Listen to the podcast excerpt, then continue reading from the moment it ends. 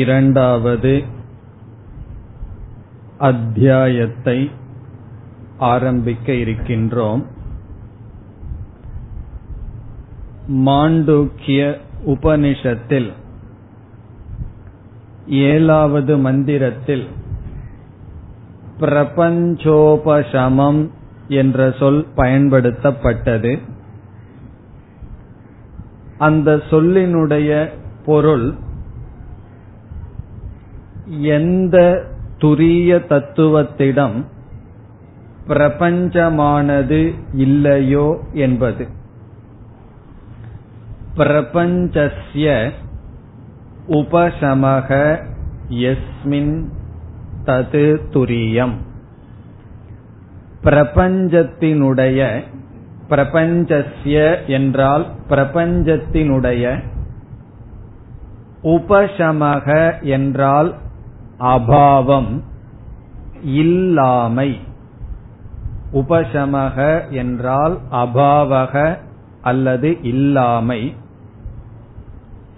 பிரபஞ்சத்தினுடைய இல்லாமை எதனிடத்தில் இருக்கின்றதோ அது துரியம். வேறு விதத்தில் கூறினால், பிரபஞ்சம் எங்கு இல்லையோ அந்த தத்துவம் துரியம். துரியம் என்றால் ஆத்மா அல்லது பிரம்ம அல்லது சத்தியமான ஒரு வஸ்து. இங்கு கவனிக்க வேண்டியது, பிரபஞ்சோபசமம் என்ற சொல் துரியத்தை குறிக்கின்ற சொல். இந்த சொல் துரிய தத்துவத்தை விளக்க வந்த ஒரு சொல். துரிய தத்துவத்தை இந்த சொல் எப்படி விளக்குகிறது என்றால், எந்த ஒரு தத்துவத்திடம் உலகம் இல்லையோ அது துரியம் என்று இந்த சொல் விளக்குகின்றது. பிரபஞ்சோபசமம் என்ற சொல்லை புரிந்து கொள்ள உதாரணம்,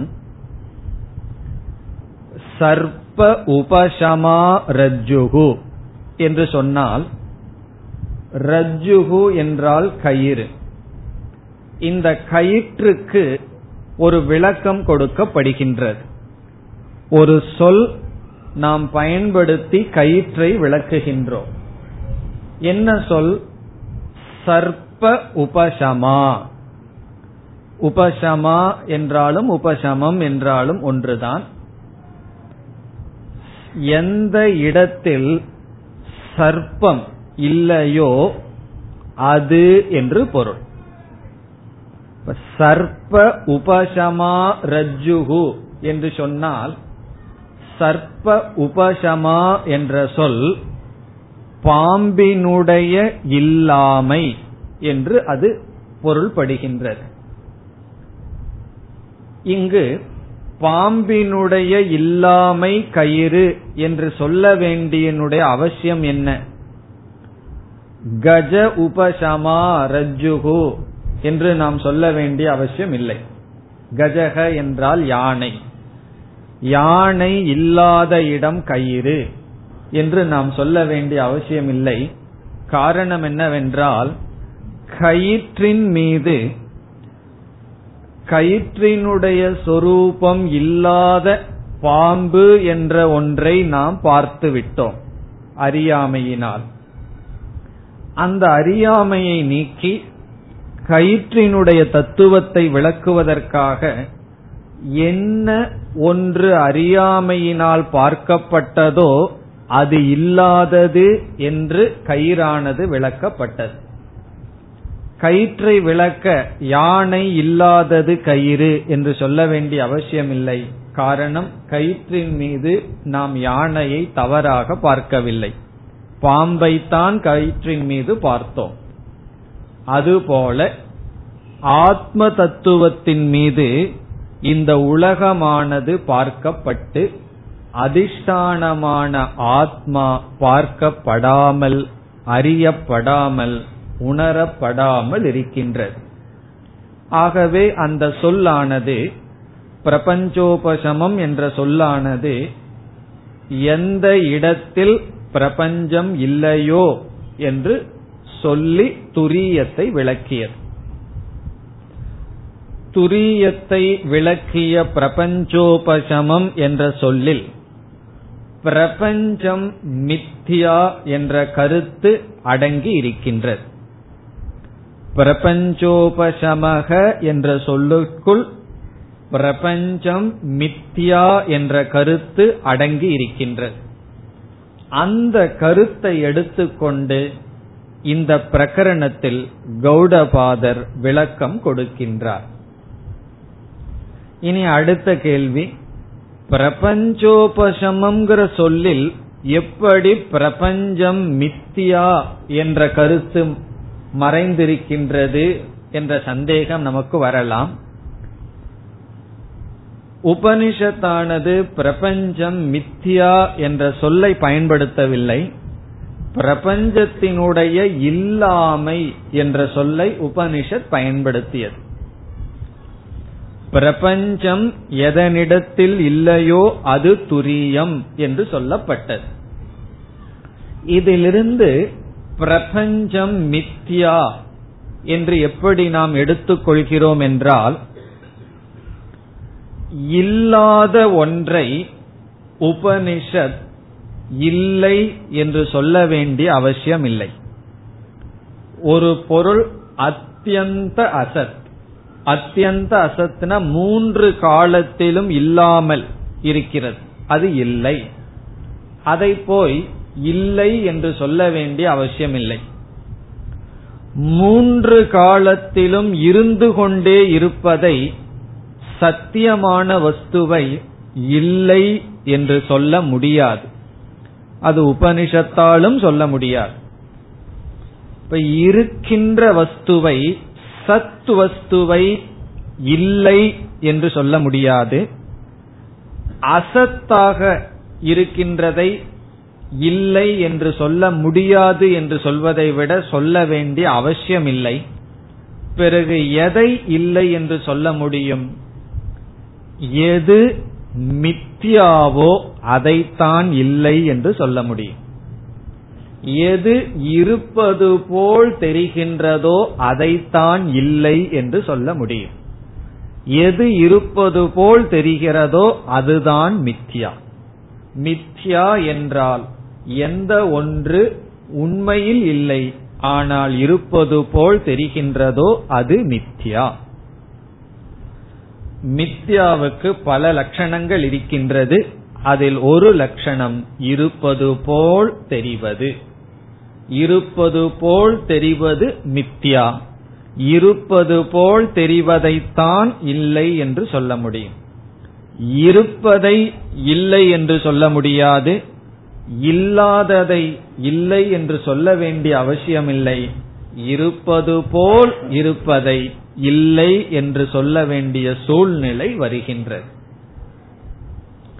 அவ்விதம் உபசமக என்ற இடத்தில் இல்லை, அபாவம் என்ற பொருள் வருகிறது. எந்த துரிய தத்துவத்திடம், எந்த பிரம்ம தத்துவத்திடம் பிரபஞ்சமானது இல்லையோ அபாவமோ என்பதிலிருந்து பிரபஞ்சம் வெறும் தோற்றம், அனுபவத்திற்கு மட்டும் இருக்கின்றது, விசாரம் செய்து பார்த்தால் இல்லை என்ற அறிவு நமக்கு வருகின்றது. அந்த கருத்தை எடுத்துக்கொண்டு பிரபஞ்சத்தினுடைய மித்யாத்துவத்தை இந்த பிரகரணத்தில் கௌடபாதர் நிலைநாட்டுகின்றார்.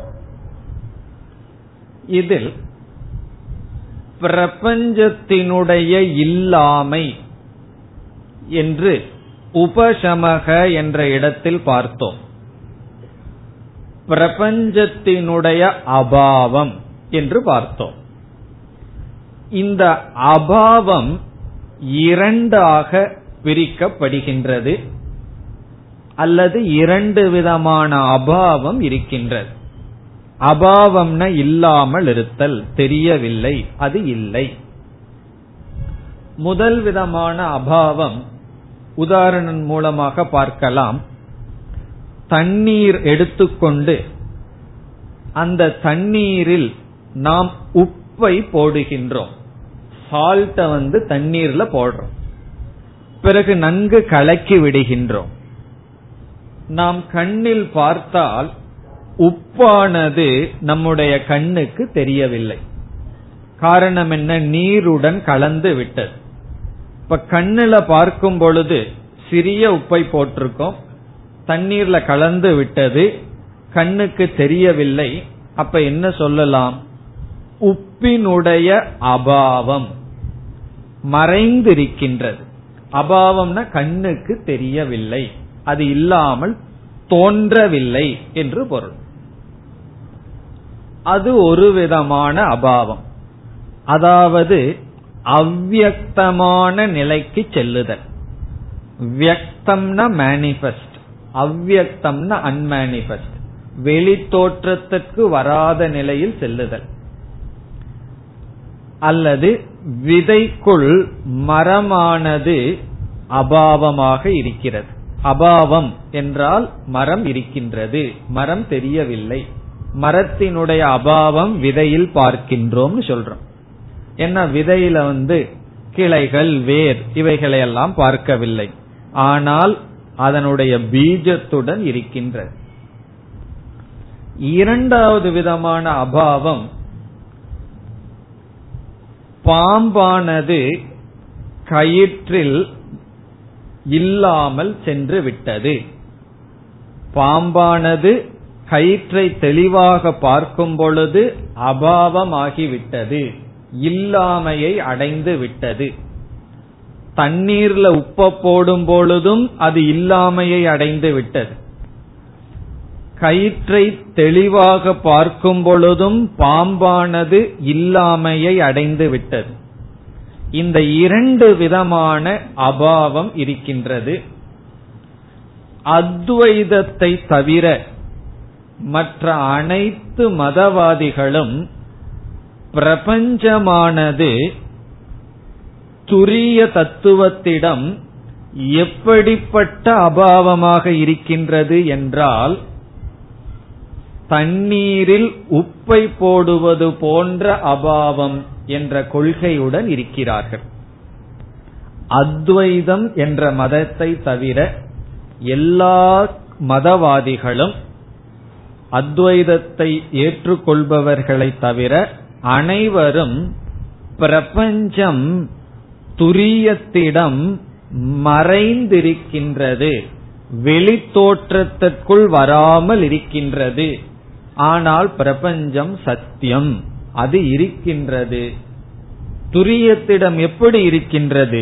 வெளி தோற்றத்திற்கு வராமல் மறைந்திருக்கின்றது.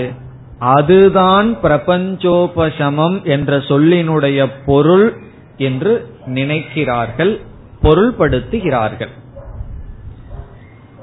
தண்ணீருக்குள்ள நம்ம சால்ட்ட போட்டவுடன் அந்த உப்பு இல்லைன்னு சொல்ல முடியாது, அது வெளித்தோற்றத்திற்கு வராமல் மறைந்திருக்கின்றது. அப்படித்தான் பொருள் சொல்கிறார்கள். பிரபஞ்சோபசமம்ங்கிறதுக்கு மற்ற மதவாதிகளினுடைய பொருள் என்ன? பிரபஞ்சமானது மறைந்திருக்கின்றது. அத்வைதத்துல என்ன பொருள் சொல்கின்றோம்? சர்ப்பமானது, பாம்பானது எப்படி கயிற்றில் மறைந்து விட்டதோ அப்படி பிரபஞ்சமானது துரியத்திடம் மறைந்து விட்டது என்ற பொருளை நாம் எடுத்துக் கொள்கின்றோம். இதுதான் துவைதவாதிகளுக்கும் அத்வைதவாதிகளுக்கும் உள்ள வேறுபாடு. பிரபஞ்சோபசமம்ங்கிற ஒரே சொல்லை வைத்துக்கொண்டு நாம் கொடுக்கின்ற பொருள் வேறு, மற்ற மதவாதிகள் கொடுக்கின்ற பொருள் வேறு. அவர்களும் இந்த சொல்லை ஏற்றுக்கொள்கிறார்கள். இந்த சொல்லுக்கு அவர்கள் கொடுக்கின்ற பொருள் பிரபஞ்சமானது மறைந்திருக்கின்றது, பிரபஞ்சமானது வெளி தோற்றத்திற்குள் வராமல் இருக்கின்றது. நாம் சொல்கின்ற பொருள் பிரபஞ்சம் மறைந்தும் இல்லை, வெளி தோற்றத்திற்கு வராமலும் இல்லை, பிரபஞ்சம் இல்லை, அது நம்முடைய பொருள். பிரபஞ்சம் இல்லை என்பது நம்முடைய கொள்கை, பிரபஞ்சம் மறைந்திருக்கின்றது, வெளித்தோற்றத்துக்கு வராமல் இருக்கின்றது என்பது மற்றவர்களுடைய கொள்கை. நம்ம வந்து இத கேட்ட உடனே நம்ம கொள்கை மேலேயே நமக்கு ஒரு நம்பிக்கை வராது. அது எப்படி பிரபஞ்சத்துல இவ்வளவு தூரம் வாழ்ந்து கொண்டு பிரபஞ்சத்துல இருந்து சுகதுக்கத்தை எல்லாம் அனுபவிச்சுட்டு இருக்கோம், பிரபஞ்சம் இல்லைன்னு எப்படி சொல்வீர்கள்? மற்றவர்களுடைய கொள்கை நல்லா இருக்குதே அப்படின்னு ஆசை நமக்கு வரும். அல்லது அதுதான் நம்முடைய அறிவுக்கு, அல்லது அதை ஏற்றுக்கொள்ளலாம் என்ற எண்ணம் நமக்கு வரும். அதை உணர்ந்துதான் கௌடபாதர் ஒரு பிரகரணத்தையே வைத்திருக்கின்றார். அப்படி ஒரு ஆசை உன்னை அறியாமல் வந்துவிடும், மதம் மாறி விடுவாய். ஆகவே ஒரு முழு அத்தியாயத்தை வைத்து உபனிஷத் சொன்ன கருத்தை, அல்லது உபனிஷத் இப்படி சொல்கிறது என்று அத்வைத பரம்பரையில் சொன்ன விளக்கத்தை நிலைநாட்டுகிறார். என்ன பிரச்சனைன்னு சொன்னா, பிரபஞ்சோபசமம்னு சொல்லும் போது உபனிஷத் எதை சொல்லுது? பிரபஞ்சம் மறைஞ்சிருக்குன்னு சொல்லுதா, பிரபஞ்சம் இல்லைன்னு சொல்லுதா?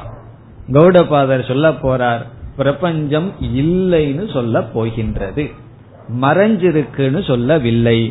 இதைத்தான் கௌடபாதர் இந்த முழு அத்தியாயத்தில் நிலைநாட்ட போகின்றார். இனி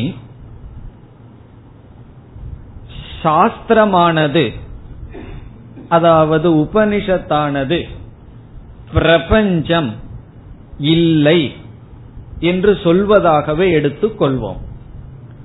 அதை நாம் ஸ்ரத்தையுடன் எடுத்துக்கொள்வோம். ஸ்ருதி என்ன சொல்கின்றது?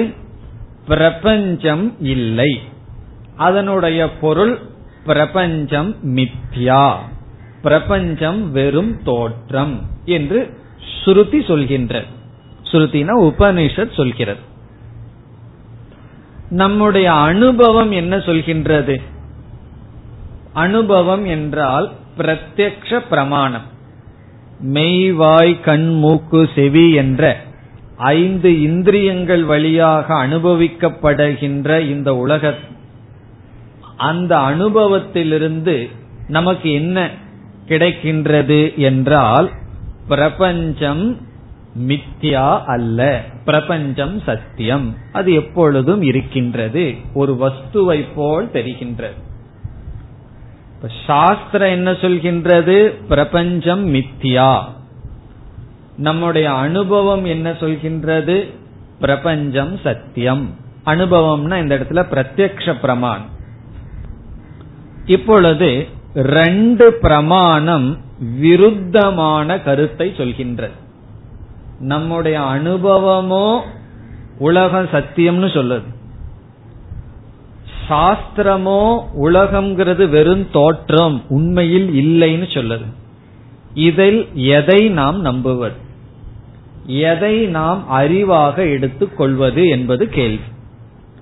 அனுபவ பிரமாணம் என்ன சொல்கின்றது? உலகம் சத்தியம். ஸ்ருதி என்ன சொல்கின்றது? உலகம் மித்யா. இதில் நாம் எதை எடுத்துக்கொள்வது என்றால், நாம் ஸ்ருதியை எடுத்துக்கொள்கின்றோம், சாஸ்திரம் சொல்வதை எடுத்துக்கொள்கின்றோம். அதற்கு இரண்டு காரணம்.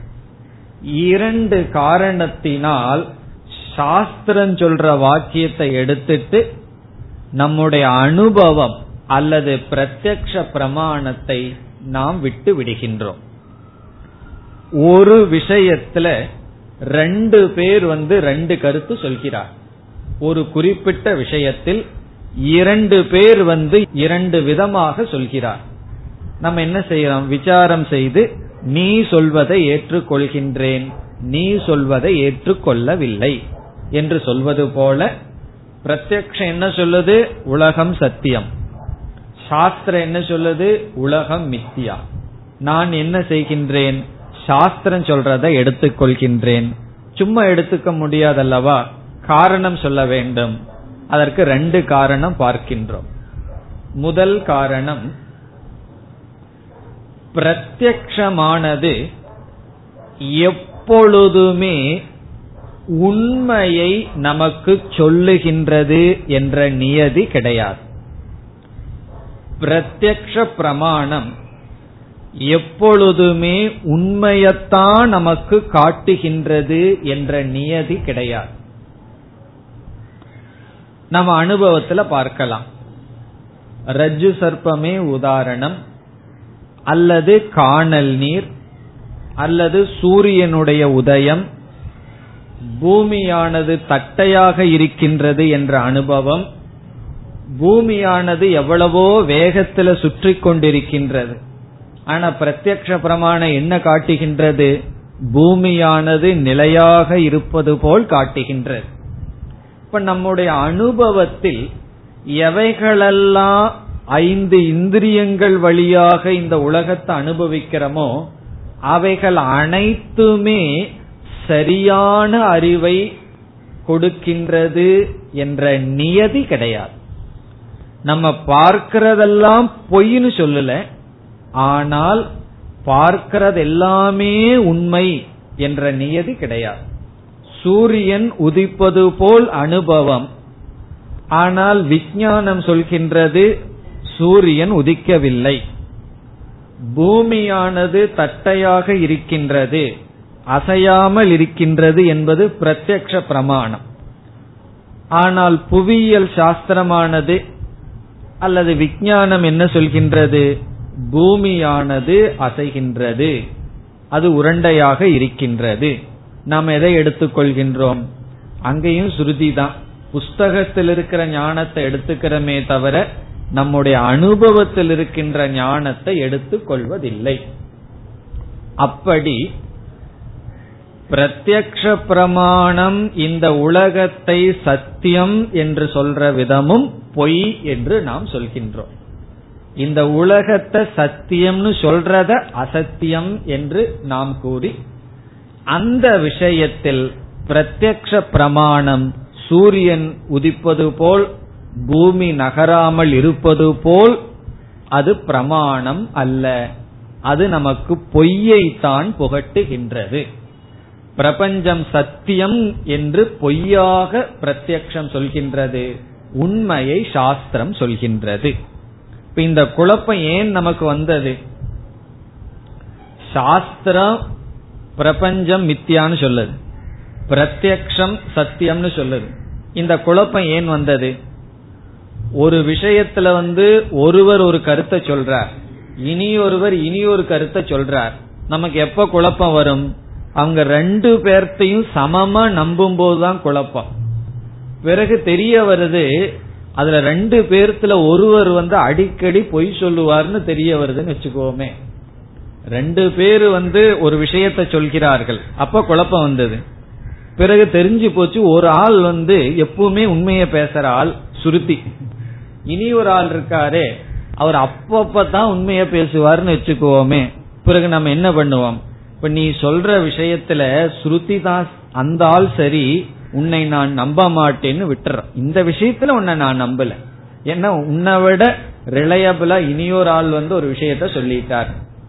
அதே போல இந்த சத்தியம் மித்யா விஷயத்துல பிரத்யக்ஷத்தை நாம நம்பாம, அனுபவத்தை நாம் நம்பாமல் ஸ்ருதியை நாம் எடுத்துக் கொள்கின்றோம். காரணம் என்ன?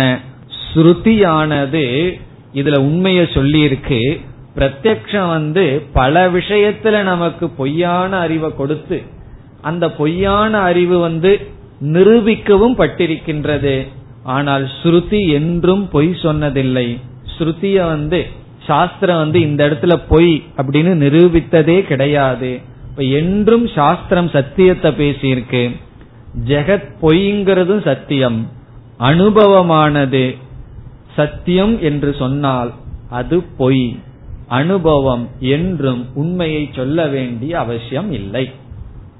இப்ப இந்த காரணத்தினால் பிரத்யக்ஷ பிரமாணத்தை தியாகம் பண்ணிட்டு சாஸ்திரத்தை எடுத்துக் கொள்கின்றோம்.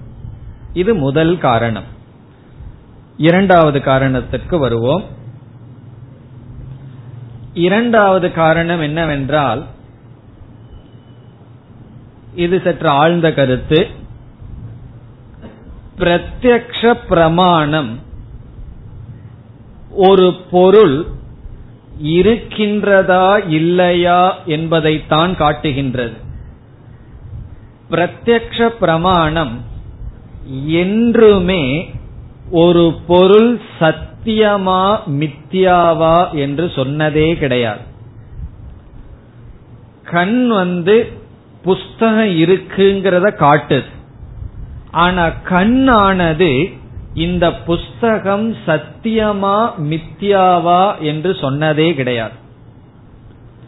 கண்ணானது தூரத்துல தண்ணீர் இருக்கின்றதுங்கிற அனுபவத்தை காட்டுது, அந்த தண்ணீர் வந்து உண்மையானதா பொய்யானதாங்கிறத கண் என்னைக்குமே சொன்னதில்லை. விசாரம் பண்ணி பார்த்தா அது பொய்யான தண்ணீர் என்று கண்ணுக்கு அப்பாற்பட்ட ஒரு அறிவுதான் அது சத்தியமா மித்தியாவான்னு சொல்லுதே தவிர, கண் வந்து இது சத்தியம் இது மித்தியான்னு என்னைக்குமே சொன்னதில்லை. அதே போல காது வந்து, ஒருவர் வந்து ஒரு விஷயத்த சொல்றார், காது என்ன செய்திருக்கு, என்ன விஷயத்த சொன்னார்னு ரிப்போர்ட் தான் பண்ணுதே தவிர, அது சத்தியமா அசத்தியமானு காது என்னைக்குமே நிர்ணயம் பண்ணினது கிடையாது. புத்தி தான் அதை நிர்ணயம் செய்கின்றது, அறிவு தான் அதை தீர்மானிக்கின்றது. அதனால என்ன சொல்றோம், நம்முடைய அனுபவம் இந்த உலகம் சத்தியமா மித்யாவான்னு சொன்னதே கிடையாது. அனுபவம் நமக்கு கண்ணுக்கு முன்னாடி இருக்கிற உலகத்தை காட்டுது, அவ்வளவுதான். நம்முடைய அறியாமையினால் காட்டப்பட்ட இந்த உலகத்தை சத்தியம்னு புத்தியில முடிவு பண்ணி வச்சிருக்கோம். ஆகவே பிரத்யக்ஷ பிரமாணம் என்னைக்குமே இந்த உலகத்தை சத்தியம்னு சொன்னதே கிடையாது, மித்யான்னு சொன்னது கிடையாது. பிரத்யக்ஷ பிரமாணம் என்ன செய்கின்றது, ஐந்து இந்திரியங்கள் என்ன செய்கின்றது, உலகத்தை காட்டுகின்றது. அதற்கு மேல் அது சத்தியமா அது மித்தியாவான்னு நம்முடைய புத்தி முடிவு செய்துள்ளது, அது தப்பா முடிவு செய்திருக்கிறது. இப்ப சாஸ்திரம் வந்து இந்த உலகம் சத்தியம் மித்தியா சத்தியமா அல்லது மித்தியாவா என்ற விஷயத்தில் பிரமாணமாக இருக்கின்றது. பிரத்யக்ஷ பிரமாணம் சத்தியம் என்றோ மித்தியா என்றோ சொன்னதே கிடையாது. ஆகவே பிரத்யக்ஷ பிரமாணத்தினுடைய ஃபீல்டு, அதனுடைய இடம் வேறு, சாஸ்திர பிரமாணம் வேலை செய்கின்ற இடம் வேறு.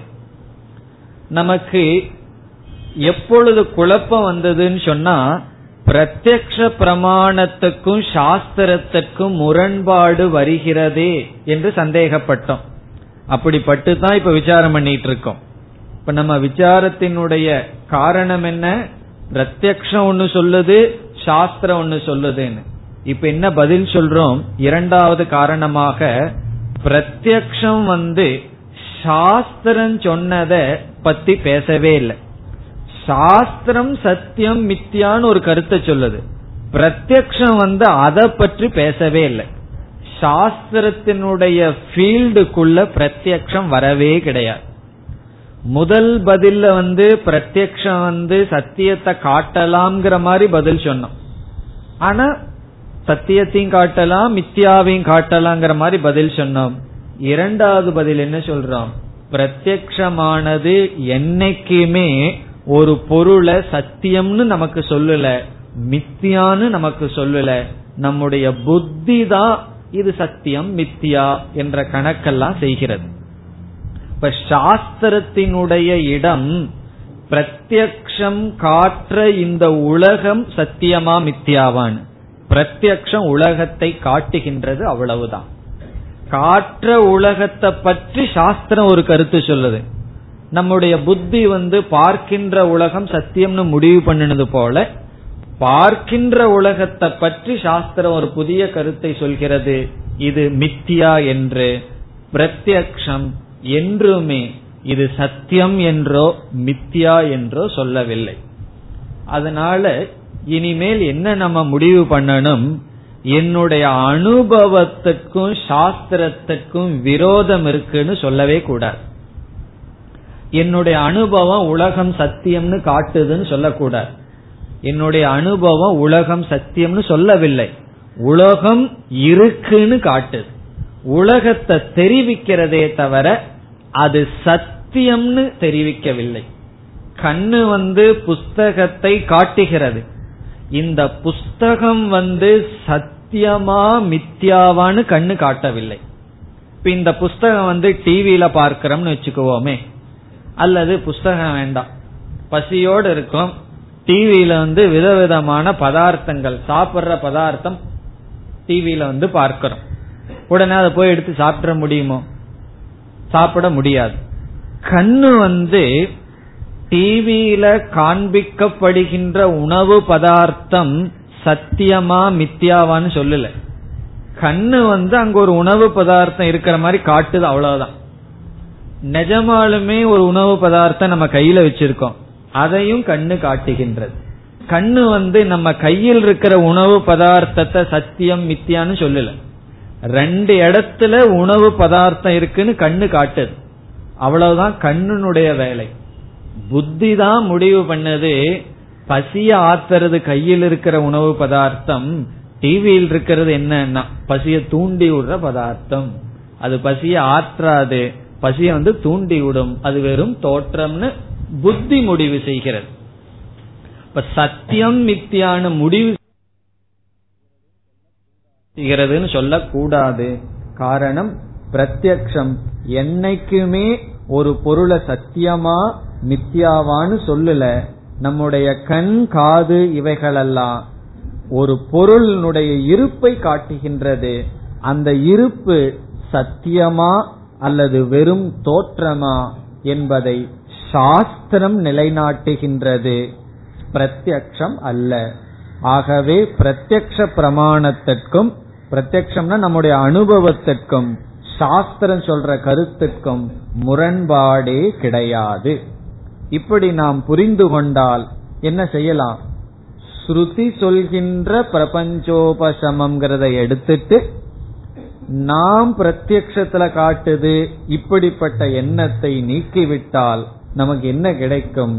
இந்த பிரபஞ்சம் மித்யா என்ற அறிவானது நமக்கு கிடைக்கும். இப்ப எவ்வளவு தூரம் நம்ம வந்திருக்கோம்? சாஸ்திரம் பிரபஞ்சத்தை மித்யா என்று சொல்கின்றது, அனுபவ பிரமாணம் பிரபஞ்சத்தை வந்து சத்தியம்னோ மித்யாவனோ சொல்லவில்லை. சத்தியம்னு சொன்னாலும் அது பொய்.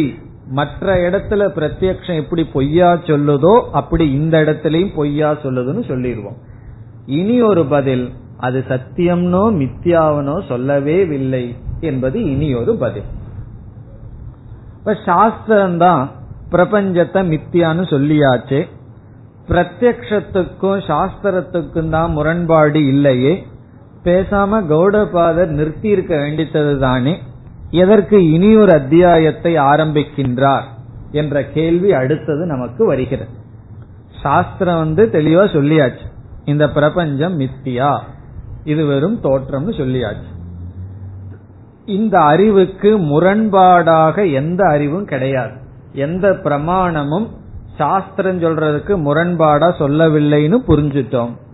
பிறகு எதற்காக என்ன செய்ய விரும்பி இந்த இரண்டாவது அத்தியாயம் ஆரம்பிக்கப்படுகிறது என்றால், இந்த அத்தியாயத்தில் கௌடபாதர் யுக்தி அல்லது அனுமானம் என்ற பிரமாணத்தின் துணை கொண்டு இனி ஒரு பிரமாணத்தை எடுத்துக்க போற. அந்த பிரமாணத்திற்கு அனுமானம் என்று பெயர். அனுமானம் அல்லது யுக்தி அல்லது தர்க்கம் என்ற பிரமாணத்தை எடுத்துக்கொண்டு சாஸ்திரமானது என்ன கருத்தை சொன்னதோ அந்த கருத்தை நிலைநாட்ட முயற்சி செய்கின்றார். சாஸ்திரம் ஏற்கனவே ஒரு உண்மையை சொல்லிடுது, அந்த உண்மையை திருடப்படுத்த என்ன உண்மையை சாஸ்திரம் சொல்லியிருக்கு? உலகம் பொய் அப்படிங்கிற உண்மையை சொல்லியிருக்கு.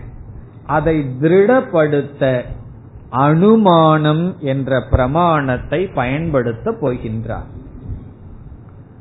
இப்ப இந்த இரண்டாவது அத்தியாயம் முழுவதும் அனுமான பிரமாணத்தை பிரதானமாக கொண்டு அனுமானம் என்கின்ற பிரமாணத்தை முக்கியமாக பிரதானமாக கொண்டு ஜெகத் மித்யா என்று நிலைநாட்டப் போகின்றார். ஜெகத் மித்யான்னு ஸ்ருதி சொன்ன கருத்தை அனுமானம் என்ற பிரமாணத்தினால் நிலைநாட்டப் போகின்றார். அது மட்டுமல்ல, என்னதான் நம்ம படித்தாலும் பிரத்யக்ஷ பிரமாணம் சத்தியம் தானே காட்டுதுங்கிற எண்ணம் அடிக்கடி வந்துடும். நம்முடைய அனுபவம் உலகம் உண்மையா இருக்குன்னு காட்டுதேங்கிற எண்ணம் அடிக்கடி வந்துடும். என்ன இந்த உலகத்துக்குள்ளேயே விவகாரம் பண்ணிட்டு இருக்கோம். இந்த பிரத்யக்ஷம் நம்முடைய அனுபவத்தையே பொய்யாக்குறதுங்கிறது அவ்வளவு சுலபம் அல்ல. நம்ம எதை அனுபவிச்சுட்டு இருக்கிறோமோ அனுபவிச்சுட்டு இருக்கும் போதே அது இல்லைன்னு சொல்றது ரொம்ப கடினம். அனுபவிக்காத போது இல்லைன்னு சொல்றது சுலபம். அனுபவிச்சுட்டு இருக்கும் பொழுதே அது இல்லைன்னு உணர்ந்து அனுபவிக்கிறது மிக கடினம். ஒரு பதார்த்தத்தை சுவைக்காம இருக்கிறது, வாயில போடாம இருக்கிறது சுலபம். வாயில போட்டுட்டே சுவைக்க கூடாதுன்னா அது கடினம். முயற்சி பண்ணி பாருங்களேன், அப்படி இருக்கும். அதாவது ஒருவர் வந்து இறந்து விட்டார் வீட்டுல. நம்ம வந்து காஃபிய வந்து நல்லா குடிக்கிறது, ரசிச்சு குடிக்கிறது வழக்கம். மனதுல ரொம்ப துக்கமா இருக்கு. ரொம்ப துக்கமா இருக்கும் போது காஃபிய நம்ம குடிக்கிறோம். அப்ப அந்த காஃபியை நம்ம ரசிச்சு குடிப்போமா? ஏதோ உள்ள தள்ளுவோம், அவ்வளவுதான். ஏன்னா மத்தவங்க எல்லாம் கம்பல் பண்ணுவார்கள் குடி குடின்னு சொல்லி. அப்ப நம்ம வந்து குடிச்சிருவோம். அப்ப அங்க என்ன நடந்திருக்குன்னா, நம்ம வந்து அந்த பதார்த்தத்தை அனுபவிச்சோம், ஆனா அனுபவிக்கவில்லை. அந்த பதார்த்தம் வாயில போச்சு, ஆனா அந்த சுவை நமக்கு தெரியவில்லை. காரணம் என்னன்னா, மனது வந்து வேறொரு இடத்துல மூழ்கி இருந்து விட்டது. அப்படி மனது வேறொரு இடத்துல நல்லா மூழ்கி இருந்தாதான் வேறொரு அனுபவத்தை அனுபவிச்சும் அனுபவிக்காம இருக்க முடியும். இவ்விதம் பிரம்மத்திடம் மனது மூழ்கி இருந்தாதான் உலகத்தை அனுபவிச்சும் இது மித்யா, இது பொய், அனுபவிக்காமல் இருக்க முடியும். அப்படி இந்த பிரத்யக்ஷ பிரமாணம் நமக்கு இருக்கிற காரணத்தினால என்னதான் சாஸ்திரம் பிரபஞ்சம் மித்யான்னு சொன்னாலும் அது வந்து வேலை செய்ய மாட்டேங்குது. பிரத்யக்ஷம் தான் வேலை செய்யுது. அதனால அனுமானம்ங்கிற பிரமாணத்தை இவர் பயன்படுத்தி பிரத்யக்ஷ பிரமாணத்தை பலகீனப்படுத்த விரும்புகின்றார். இப்ப கௌடபாதர் ரெண்டு செய்ய போறார். ஒன்னு, ஸ்ருதி பிரமாணத்தை பலப்படுத்த போறார், பிரத்யக்ஷ பிரமாணத்தை பலகீனப்படுத்த போறார். இப்ப அனுமானம்ங்கிற ஒரு பிரமாணத்தை எடுத்துக்கொண்டு ஸ்ருதி சொன்ன பிரபஞ்சம் மித்தியாங்கிற கருத்தை பலப்படுத்துவார். அதுல நமக்கு நல்ல திருட அறிவை உருவாக்குவார். பிறகு அடிக்கடி நம்ம நினைச்சறமே தப்பா, நம்ம அனுபவம் உலகத்தை சத்தியம்னு காட்டுதுன்னு சொல்லி இந்த அனுபவத்தை பலகீனப்படுத்த போகின்றார். அதற்கு இவர் பயன்படுத்துகின்ற உபாயம் அனுமான பிரமாணம். இனிமேல் அனுமானம்னா என்னன்னு விசாரம் பண்ண போறோம். ஏன்னா அதனுடைய அடிப்படையில தான் இந்த அத்தியாயமே அமைய இருக்கின்றது. இப்ப அனுமானம் அல்லது யுக்தி அல்லது தர்க்கம்ங்கிறத எதற்காக பயன்படுத்துகிறார் என்றால், ஸ்ருதி சொன்ன கருத்தை நிலைநாட்ட, ஸ்ருதியை பலப்படுத்த, பிரத்யக்ஷத்தை பலகீனப்படுத்த. இனி அடுத்ததாக அனுமானத்தை இரண்டு விதத்துல பயன்படுத்தலாம். ஒன்று, சுதந்திரமா தர்க்கத்தை பயன்படுத்தலாம். சுதந்திரமாக தனிப்பட்ட முறையில் தர்க்கத்தை பயன்படுத்தலாம். சாஸ்திரத்துக்கே செல்லாம வெறும் யுக்தியை மட்டும் பயன்படுத்தலாம். அப்படி பயன்படுத்தியவர்கள் தான் வைசேஷிக நியாய மதத்தை சார்ந்தவர்கள். வெறும் அனுபவம், அனுபவத்திலிருந்து வந்த அறிவு, அதிலிருந்து யுக்தி, வெறும் லாஜிக்க மட்டும் பயன்படுத்துறது. இதை பயன்படுத்தும் போது சாஸ்திரத்தினுடைய துணையையே எடுத்துக்கிறது இல்லை. சாஸ்திரத்தினுடைய துணையை எடுத்துக்காம கேவல தர்க்கம், தர்க்கத்தை மட்டும் பயன்படுத்துவது. அப்படி பயன்படுத்தி தான் ஒவ்வொரு மனிதனுக்கு ஒவ்வொரு ஆத்மா, ஜீவாத்மா வேற பரமாத்மா வேறங்கிற முடிவுக்கெல்லாம் தார்க்கிகர்கள் வந்தார்கள், தர்க்க மதத்தை சார்ந்தவர்கள் முடிவுக்கு வந்தார்கள். அதற்கு பெயர் சுதந்திர தர்க்கம். தர்க்கத்தையே பிரதானமாக கொள்றது. தர்க்கத்துக்கு ஒண்ணு முரண்பாடா வந்தா அது பொய்ன்னு சொல்லிடுறது. சாஸ்திரம் வந்து தர்க்கத்துக்கு விரோதமா ஒண்ணு சொன்னா அதை பொய்ன்னு சொல்லிடுறது. தர்க்கம் தான் பிரதானம். அது ஒரு விதமான தர்க்கம்.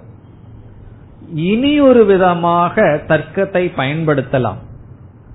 அது தர்க்கத்தையே பிரதானமாக கொண்டு அல்ல, ஸ்ருதி சம்மத தர்க்கம், சாஸ்திரத்தை பிரதானமாக கொண்டு பயன்படுத்தப்படுகின்ற தர்க்கம்.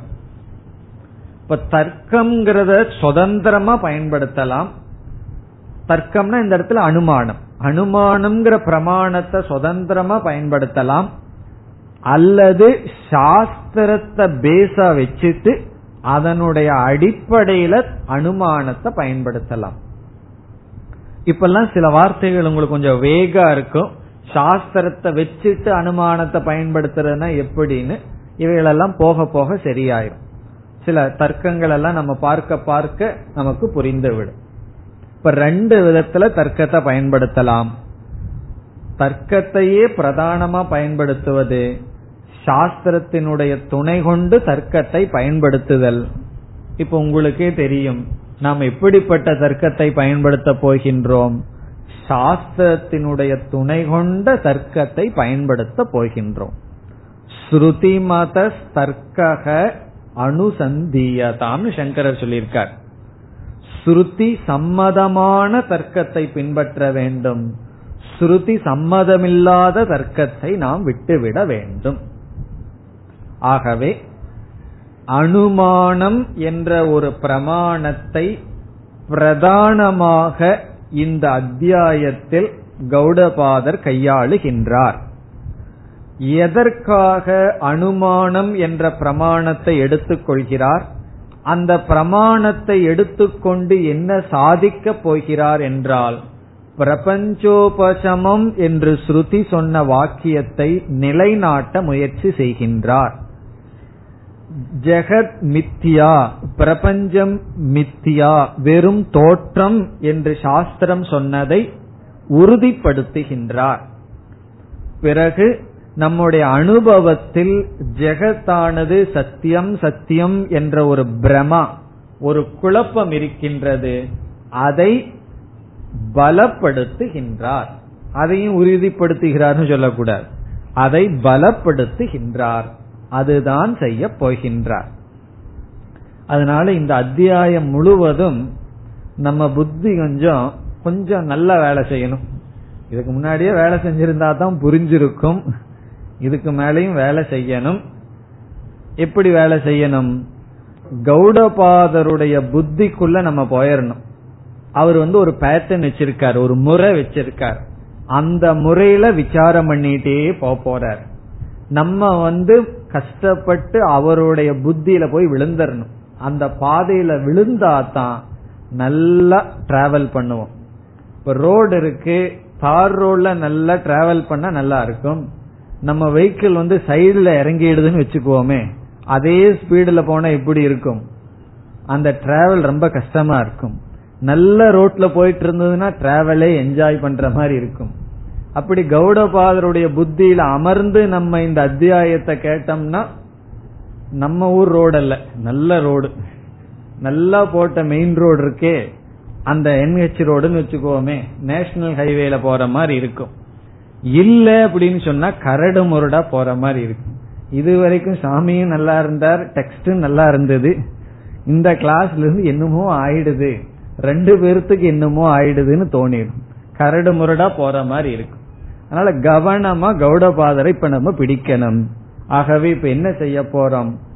அனுமானம் என்றால் என்ன என்று அனுமானத்தை பற்றி சில தத்துவங்களை புரிந்து கொள்ள போகின்றோம். இது ரொம்ப முக்கியம். இதுதான் பேஸ். இந்த முழு அத்தியாயத்திற்கும் அடுத்த அத்தியாயத்திற்கும் அதுக்கு அடுத்த அத்தியாயத்திற்கு இப்ப அனுமானத்தை பத்தி நாம எவ்வளவு புரிஞ்சுக்கிறோம்ங்கிறது தான் ரொம்ப முக்கியம். இத சரியா புரிஞ்சுட்டோம் அப்படின்னு சொன்னா பிறகு இந்த அத்தியாயங்கள் முழுவதும் இனிமேல் கௌடபாதர் காரிகை அனைத்தையும் நன்கு அனுபவிக்கலாம். சுலபம்தான், கஷ்டம் கிடையாது. ஏதோ பயமுறுத்துற மாதிரி பண்றீங்களேன்னு தோணும். கவனமா கேட்கணுங்கிறதுக்காக இந்த பீடிகை அவ்வளவுதான். அனுமானம் என்றால் என்ன, அதை பற்றி இப்பொழுது பார்க்கின்றோம். அனுமானம் என்பது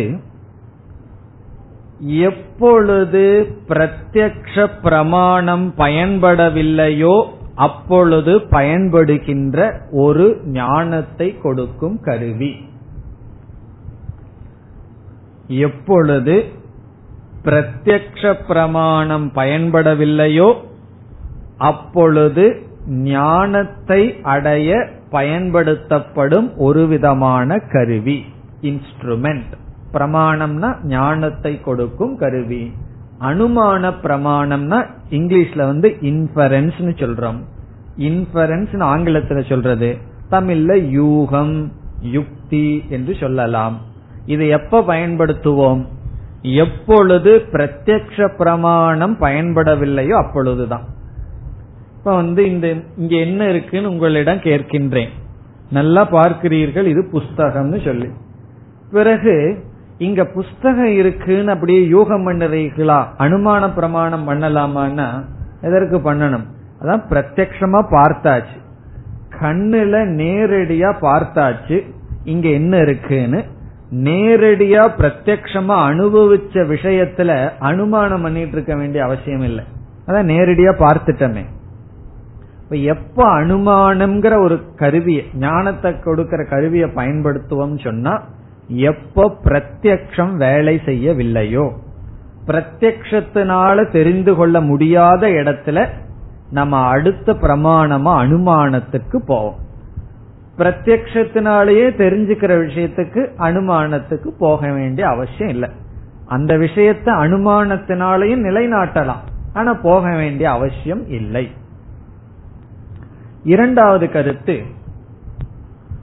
அனுமானம் என்ற பிரமாணம் பிரத்யக்ஷ பிரமாணத்தினுடைய துணை கொண்டுதான் செயல்படும். பிரத்யக்ஷ பிரமாணத்தை துணையாக கொண்டுதான் அனுமானம் என்ற பிரமாணம் செயல்படும். அனுமானம் என்ற பிரமாணம் செயல்பட பிரத்யக்ஷம் என்ற பிரமாணத்தினுடைய துணை முக்கியமாக தேவை.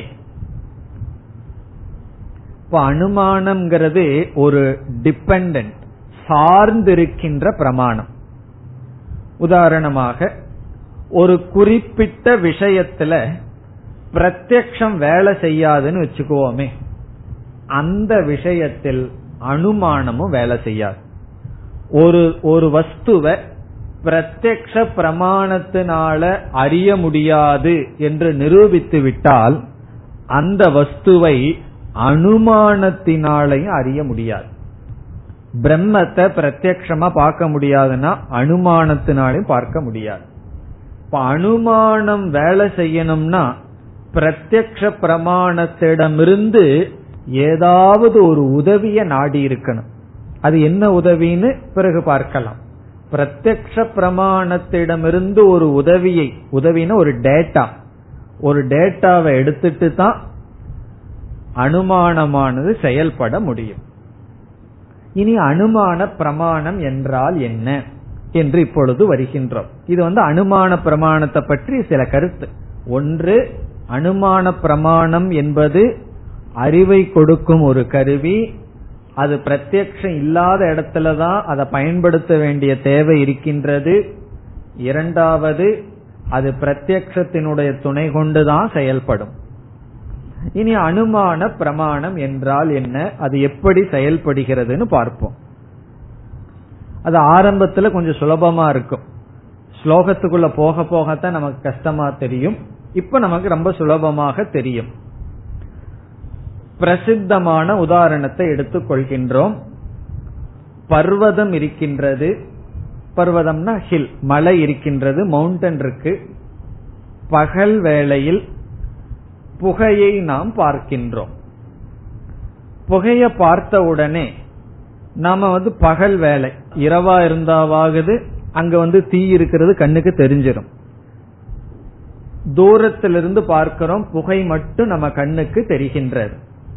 நம்ம என்ன ஞானத்தை அடைஞ்சிடறோம்? அந்த மலையில் நெருப்பானது இருக்கின்றது. இப்ப நமக்கு என்ன ஞானம் வந்திருக்கு? அந்த மலையில், பர்வதத்தில் நெருப்பானது இருக்கின்றது. இந்த ஞானத்தை நாம் அடைய நெருப்பை கண்ணில் பார்த்தோமா என்பது கேள்வி. ஒன்னை இருக்குன்னு சொன்னா பார்க்காம இருக்குன்னு சொல்ல முடியாது. ஒன்னை இருக்குன்னு சொல்லணும்னா ஒரு பிரமாணத்தின் மூலமா தான் சொல்ல முடியும். இப்ப இந்த இடத்துல இவ்வளவு பேர் இருக்கிறார்கள் என்று சொல்லணும்னா நம்ம இங்க இருந்து என்ன சொல்லலாம்? வெளியே இருக்கிறவர் சும்மா சொல்ல முடியுமோ? முடியாது. ஒன்னு இருக்குன்னு சொன்னா பிரமாணத்துலதான் சொல்ல முடியும். அங்கு நெருப்பு இருக்கின்றது என்ற அறிவு நமக்கு வந்தது. அது எதனால் என்றால் பிரத்யக்ஷத்தினால வரல. கண்ணு வழியா நெருப்பு அங்க நம்ம பார்க்கல. ஆனா நெருப்பு இருக்கு என்ற ஞானம் எதனால் வந்தது என்ற கேள்வி கேட்டால், அந்த ஞானத்துக்கு எது காரணம் என்றால் அனுமான பிரமாணம் காரணம்.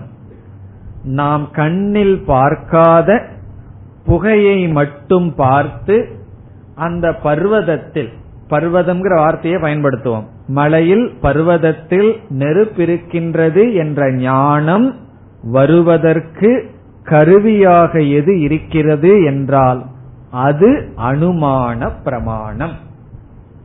அது இன்ஃபரன்ஸ், அது அனுமானம், அது யுக்தி, அது லாஜிக் அல்லது தர்க்கம். இதுதான் அனுமான பிரமாணம். இப்ப அனுமான பிரமாணம்னு சொன்னா ஒரு இடத்துல ஒரு அறிவு நமக்கு வருது. அந்த அறிவு வருவதற்கு நேரடியா அந்த பொருளை நம்ம பார்க்கல. ஆனா ஏற்கனவே அதை பற்றிய சில அனுபவங்கள், பிரத்யக்ஷ பிரமாணத்தினுடைய துணையை நம்ம வச்சிருக்கோம். பிறகு ஞானத்தை நம்ம அடைஞ்சிட்டோம். இதுதான் அனுமான பிரமாணம். இதை எப்படி இந்த ஞானத்தை அடைஞ்சோம்ங்கிற ப்ராசஸே ஒரு பெரிய ப்ராசஸ். ப்ராசஸ்னா அது ஒரு முறை இருக்கின்றது. எப்படி இந்த ஞானத்தை அடைஞ்சோம்? இதுல வந்து இந்த அனுமானத்துல அஞ்சு தத்துவங்கள் அடங்கி இருக்கின்றது. ஒவ்வொன்றையும் முறையாக நீங்கள் எழுதி கொள்ள வேண்டும். அந்த சொல்லை ஞாபகம் வச்சுக்கணும். இந்த அஞ்சையும் இனிமேல் மாறி மாறி சொல்ல போகின்றோம். இந்த ஐந்து தத்துவங்களும் அனுமானம் என்ற பிரமாணத்திற்குள் வருகின்ற முக்கிய பகுதிகள். இந்த அஞ்சுல ஏதாவது ஒன்ன மறந்துட்டு வந்து விட்டீர்கள் என்றால் வகுப்பே அபாவமா போயிடும். இந்த அஞ்சு ரொம்ப முக்கியம். ஏன்னா இந்த வார்த்தைகளை தான் இனிமேல் நம்ம பயன்படுத்தி ஆகணும். வேற வழி கிடையாது. டிரான்ஸ்லேஷன் தமிழ்லயோ இங்கிலீஷ்லயோ செய்ய முடியாது. இந்த அஞ்சு சொற்கள் உங்களுக்கு இப்பொழுது அறிமுகப்படுத்தப்பட்டு அஞ்சு சொற்களினுடைய இலக்கணம் சொல்லப்படும். இந்த அஞ்சு சேர்ந்து அனுமானம்ங்கிற பிரமாணத்தினுடைய மையமாக, தத்துவமாக அமைகின்றது. முதல் பக்ஷஹ. முதல் சொல் பக்ஷம். சமஸ்கிருதத்துல பக்ஷஹன்னு சொல்றோம், தமிழ்ல பக்ஷம் என்று புரிந்து கொள்வோம். இனிமேல் பக்ஷம் என்று சொன்னால் பக்ஷஹ. இதனுடைய லட்சணத்தை பிறகு சொல்கின்றேன். பக்ஷகங்கிறத நீங்க புரிந்து கொள்வதற்காக நாம் இப்ப செஞ்ச அனுமானத்துல எது பக்ஷம்னு அறிமுகப்படுத்தப்படுகிறது அப்ப புரிந்து கொள்ளலாம்.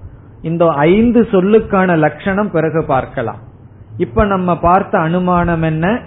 பர்வதத்தில், மலையில் நெருப்பு இருக்கின்றதுங்கிற ஞானம் அனுமான பிரமாணத்துல அடைஞ்சோம். இந்த அனுமான பிரமாணத்துல அஞ்சு தத்துவம் வருகின்றது. இதுல பக்ஷம் என்று சொல்வது பர்வதம், மலையத்தான் பக்ஷம்னு சொல்றோம், மவுண்டனை பக்ஷம் என்று சொல்கின்றோம். இந்த பக்ஷத்தினுடைய மொழிபெயர்ப்பு, இதனுடைய லட்சணம், இதெல்லாம் பிறகு பார்க்கின்றோம். இப்ப முதல் சொல் பக்ஷம். இங்கு பக்ஷம் என்ன? பர்வதம். இரண்டாவது சொல் சாத்தியம். சாத்தியம், இங்கு சாத்தியமாக இருப்பது நெருப்பு, வன்னிகி. நெருப்பு ஃபயர், அக்னிகி. அக்னி சமஸ்கிருதத்தில் இனி ஒரு சொல் வன்னிகி. அக்னிகி அல்லது நெருப்பு. இரண்டாவது சொல் சாத்தியம். மூன்றாவது சொல் ஹேதுஹு. ஹேதுஹு, இங்கு ஹேதுவாக இருப்பது புகை. ஹேதுவாக இருப்பது புகை. சமஸ்கிருதத்துல தூமக. தூமகன்னு சொன்ன புகை. இப்ப முதல் சொல் பக்ஷம், இரண்டாவது சொல் சாத்தியம், மூன்றாவது ஹேது. பக்ஷம் என்பது பர்வதம், சாத்தியம் என்பது வன்னி நெருப்பு, ஹேது என்பது தூமக. ஹேது என்பது புகை. நான்காவது சொல் வியாப்திகி. வியாப்திகி என்பது நான்காவது சொல். வியாப்திகி, வியாப்தி என்றால் இங்கு எங்கெல்லாம் புகை இருக்கின்றதோ அங்கெல்லாம் நெருப்பிருக்கும் என்ற சம்பந்தம். எப்படி எழுதிக் கொள்ளலாம்? எங்கெல்லாம் புகையுண்டோ அங்கெல்லாம் நெருப்பிருக்கும் என்ற நியதி, கோட்பாடு. எங்கெல்லாம் புகை இருக்கின்றதோ அங்கெல்லாம் நெருப்பிருக்கும் என்ற கோட்பாடு, என்ற நியதி, என்ற சம்பந்தம். அது வியாப்தி. சான்ஸ்கிரிட்ல சொல்லணும்னா யத்ர யத்ர தூமக தத்ர தத்ர வன்னிகி. யத்ர யத்ர தூமக என்றால் எங்கெல்லாம் புகை இருக்கின்றதோ, தத்ர தத்ர வன்னிகி அங்கெல்லாம் நெருப்பிருக்கும் என்ற நியதி, கோட்பாடு. ஐந்தாவது திருஷ்டாந்தக. திருஷ்டாந்தக, திருஷ்டாந்தம்னா உதாரணம். திருஷ்டாந்தக இந்த இடத்தில் சமையலறை. அந்த காலத்து சமையலறை, இந்த காலத்து சமையலறையில எல்லாம் நெருப்பு இருக்கும் புகை இருக்காது. அந்த மாதிரி கண்டுபிடிச்சு வச்சிருக்கிறமே. அந்த காலத்து சமையலறை அல்லது யக்ஞசாலா. யக்ஞசாலையில எல்லாம் அந்த காலத்துல பண்ற மாதிரிதான் பண்ணணும். மாடர்ன் எல்லாம் ஒண்ணும் பண்ணக்கூடாது. இப்ப யக்ஞசாலை, திருஷ்டாந்தக உதாரணம். அது ஐந்தாவது. திருஷ்டாந்தகன்னு சொன்னா எந்த இடத்துல நெருப்பையும் புகையும் சேர்ந்து பார்த்திருக்கிறோமோ அந்த இடம். இப்ப யாகசாலையில என்ன பண்ணிருக்கோம்? புகைய பார்த்தோம், நெருப்பையும் பார்த்து வச்சிருக்கோம். அது திருஷ்டாந்தம். பிறகு என்ன பண்ணிருக்கோம்? பர்வதத்துக்கு போயிருக்கோம், மலைக்கு, மலைய பார்த்திருக்கோம். அங்க ஒன்ன மட்டும் பார்க்கிறோம். எதை மட்டும் பார்க்கிறோம்? புகைய மட்டும் பார்க்கிறோம். உடனே வியாப்தி மனசுல ஞாபகத்துக்கு வருது. என்ன ஞாபகத்துக்கு வருது? எங்கெல்லாம் புகை இருக்கோ அங்கெல்லாம் நெருப்பு இருந்திருக்கே. வியாப்தி மனசுல ஞாபகத்துக்கு வருது. ஹேதுவ பார்த்திருக்கோம். பட்சத்துல ஹேதுவ பார்த்து வியாப்திய ஞாபகம் வச்சு திருஷ்டாந்த பலத்துல சாத்தியத்தை முடிவு பண்றோம். புரிஞ்சுகின்றதோ? எல்லாம் சொன்ன சொல்லுதான். பட்சத்துல, பட்சத்திலேன்னா என்ன? பர்வதத்தில் எதை பார்க்கிறோம்? ஹேதுவை பார்த்து, புகைய பார்த்து, வியாப்திய ஞாபகம் வச்சுட்டு. வியாப்தின்னா என்ன? எங்கெல்லாம் புகை இருக்கின்றதோ அங்கெல்லாம் நெருப்பு இருக்குங்கிற வியாப்தி. இந்த வியாப்தி எப்படி கிடைச்சது? திருஷ்டாந்தத்திலிருந்து கிடைச்ச வியாப்திய வச்சு சாத்தியமான வன்னிய முடிவு செய்துள்ளோம். இதுதான் இந்த அஞ்சு. இனி அடுத்த வகுப்புல என்ன செய்யலாம்? ஒவ்வொன்னுக்கும் தர்க்க சாஸ்திரத்துல சொன்ன லட்சணத்தை பார்க்கலாம். பட்சத்துக்கு என்ன லட்சணம், சாத்தியத்துக்கு என்ன லட்சணம், ஹேதுவுக்கு என்ன லட்சணம், வியாப்தி முக்கியமான இடம், வியாப்திக்கு என்ன லட்சணம், திருஷ்டாந்தத்துக்கு என்ன லட்சணம், இத பார்த்து இதனுடைய அடிப்படையிலேயே செய்ய போறார். இந்த உதாரணம் ரொம்ப சுலபமா புரிஞ்சிடும். இந்த அஞ்சையும் துவைதம் மித்தியாங்கிறதுக்கு பயன்படுத்த போறார். அதனால இதுல வந்து அப்படியே மாறி வரும், ஒவ்வொரு இடத்திலையும் எது சாத்தியம் இவைகள் எல்லாம் மாறி வரும். அதனால ஒரு வாரம் என்ன செய்கிறீர்கள், இந்த அஞ்சு சொல்ல மனப்பாடம் பண்ணிட்டு வருகிறீர்கள். இந்த அஞ்சு சொல்ல மனப்பாடம் பண்ண முடியாதுன்னு சொன்னா ரோட்ல இருந்து இறங்கி டிராவல் பண்ற மாதிரி ஆயிரும். இந்த அஞ்சு சொல்லு ரொம்ப முக்கியம். இதற்கு பிறகு நாம் செய்கின்ற அனைத்து விசாரத்துக்கும் இதுதான் பேஸ். மேற்கொண்ட விளக்கம் அடுத்த வகுப்பில் பார்ப்போம். ஓம் பூர்ணமத பூர்ணமிதம் பூர்ணாத் பூர்ணமுதச்யதே பூர்ணஸ்ய பூர்ணமாதாய பூர்ணமேவாவசிஷ்யதே. ஓம் சாந்தி சாந்தி சாந்தி.